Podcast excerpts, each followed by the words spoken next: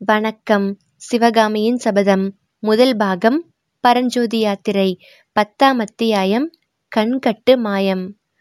பரஞ்சோதி தரையில் படுத்த உடனே கண்ணயர்ந்தான் ஆயினும் அவன் நல்ல தூக்கம் தூங்கினான் என்று சொல்வதற்கு இல்லை. ஏதேதோ பயங்கர துர்க்கனவுகள் தோன்றி தூக்கத்தை கெடுத்தன. ஒரு சமயம் ஐந்தாறு புத்த பிக்ஷுக்கள் வந்து அவனை சூழ்ந்து நின்றார்கள். அவர்களில் ஒருவர் தம் கையிலிருந்த தீபத்தை தூக்கி பரஞ்சோதியின் முகத்தில் வெளிச்சம் விழும்படி பிடித்தார். ஆமாம் நாகநந்தி சொல்வது சரிதான். இவன் முகத்தில் அபூர்வமான கலை இருக்கிறது. இவன் மகாவீரன் ஆவான் அல்லது மகாத்மா ஆவான்.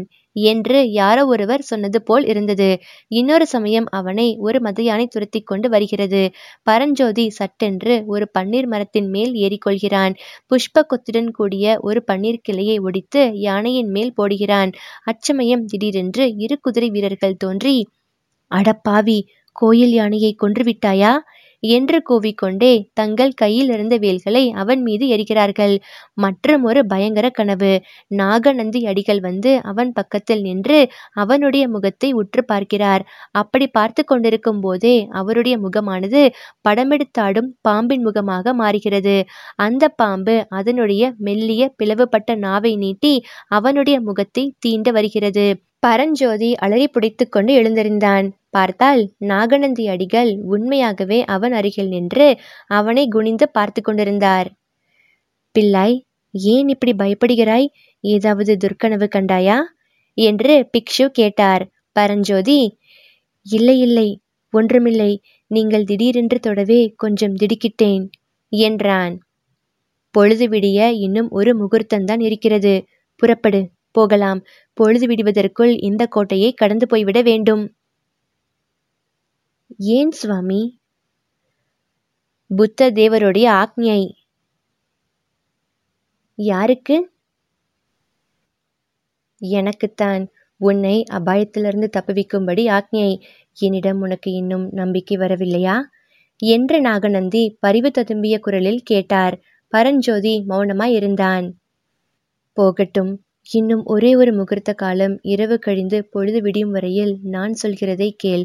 புத்த தேவருடைய கட்டளையை நான் நிறைவேற்றி விடுகிறேன். கோட்டைக்கு வெளியே உன்னை கொண்டு போய் விட்டு விடுகிறேன். அப்புறம் உன் இஷ்டம் போல் செய். கனிந்த குரலில் கூறிய இந்த வேண்டுகோளை பரஞ்சோதியினால் மறுக்க முடியவில்லை. ஆகட்டும் அடிகளே என்றான். அப்படியானால் இன்னும் ஒரு முகூர்த்த காலம் என்னிடம் நம்பிக்கை வைத்து நான் சொன்னபடி கேட்பாயல்லவா? கேட்கிறேன். உன்னுடைய கண்களை கட்டி இவ்விடமிருந்து அழைத்து போக வேண்டியதாயிருந்தால் பரஞ்சோதி ஒரு நிமிஷம் திகைத்து நின்றுவிட்டு எப்படியானாலும் சரி என்றான். உடனே நாகநந்தி அடிகள் ஒரு சிறு துண்டை எடுத்து பரஞ்சோதியின் கண்களை சுற்றி கட்டினார். பிள்ளாய் என் கையை பிடித்து கொண்டே வர வேண்டும்.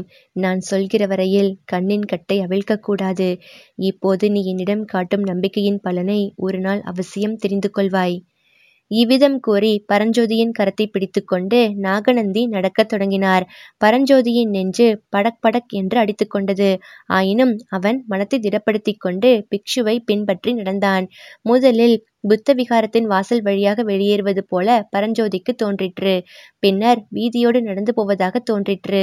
பன்னீர் புஷ்பங்களின் வாசனையிலிருந்து அன்று முன்னிரவில் மேல் மாடத்திலிருந்து வீதியில் இறங்கிய இடமாக இருக்கலாம் என்று ஊகித்து கொண்டான். இன்னும் சிறிது தூரம் நடந்த பிறகு போகும் திசை மாறியது. சற்று நேரத்துக்கெல்லாம் மீண்டும் பன்னீர் பூவின் நறுமணம். வந்த வழியே திரும்பி போகிறோமா என்ன? ஆ இந்த பொல்லாத பிக்ஷு எனக்கு வழி அடையாளம் தெரியாமல் இருப்பதற்காக இப்படி இழுத்தடிக்கிறார் போலும் என்று பரஞ்சோதி எண்ணிக்கொண்டான். மறுபடியும் ஒரு கட்டிடத்துக்குள் பிரவேசிப்பது போல் இருந்தது. அகிர் புகையின் மனத்திலிருந்து இது ராஜவிகாரம்தான் என்று பரஞ்சோதி தீர்மானித்தான். பிறகு சிறிது நேரம் இருள் அடைந்த குகைகளின் வழியாக சுற்றி சுற்றி வருவது போல் தோன்றியது. கண்ணை கட்டியிருந்தபடியால் வெகு நேரம் முடிவே இல்லாமல் நடந்து கொண்டிருப்பதாக பட்டது அடிகளே இன்னும் எத்தனை நேரம் இவ்விதம் கண்கட்டு வித்தை செய்ய வேண்டும்? என்று பரஞ்சோதி கேட்டான். பிள்ளாய் கிட்டத்தட்ட வந்துவிட்டோம். இன்னும் கொஞ்சம் பொறு என்றார் பிக்ஷு. பிறகு குறுகலான படிகளின் வழியாக கீழே இறங்கி போவது போல தோன்றியது. அப்புறம் கொஞ்ச நேரம் சமத்தரையில் நடை திடீரென்று இருட்டிலிருந்து வெளிச்சத்துக்கு வந்துவிட்டதாக பரஞ்சோதி உணர்ந்தான். பரஞ்சோதி நாம் வரவேண்டிய இடத்துக்கு வந்துவிட்டோம். கண்கட்டு சோதனை முடிந்தது.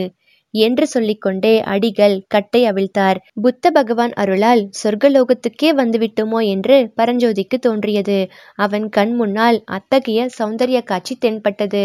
அகழி நீரில் அஸ்தமன சந்திரனின் வெள்ளிக்கிரணங்கள் படிந்து உருக்கிய வெள்ளி ஓடையாக செய்து கொண்டிருந்தன.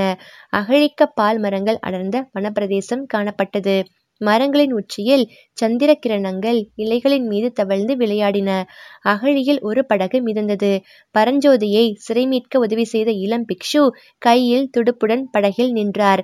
பெரிய பிக்ஷுவும் பரஞ்சோதியும் அகழியண்டை போய் படகில் ஏறினார்கள். படகு நகர்ந்தது. இந்த அகழியை தாண்ட படகு என்னத்திற்கு? எளிதில் நீந்தி கடந்து விடலாமே என்றான் பரஞ்சோதி. ஆம் நீந்து தெரிந்தவர்கள் நீந்தலாம். இந்த அகழியினால் கோட்டை பாதுகாப்புக்குத்தான் என்ன பிரயோஜனம்? எதிரிகள் வந்தால் சுலபமாய் நீந்திவிட மாட்டார்களா? அதோ பார் என்றார் பிக்ஷு. சற்று தூரத்தில் ஒரு முதலை பயங்கரமாக வாயை திறந்தது. ஐயோ என்றான் பரஞ்சோதி. இம்மாதிரி நூற்றுக்கணக்கான முதலைகள் இந்த அகழியில் இருக்கின்றன. சாதாரண காலங்களில் அங்கங்கே இரும்பு கூண்டுகளில் அடைத்து வைத்திருப்பார்கள். யுத்த காலங்களில் திறந்துவிட்டு விடுவார்கள். நேற்று இரவு திறந்து விட்டிருக்கிறார்கள். அப்படியானால் யுத்தம் வருவது நிஜந்தானா சுவாமி? பின் எதற்காக இவ்வளவு அமர்க்களம் எல்லாம் என்று நினைத்தாய்? என்றார் பிக்ஷு. பரஞ்சோதி மௌனமாய் இருந்தான். படகு அகழியின் அக்கறையை அடைந்தது.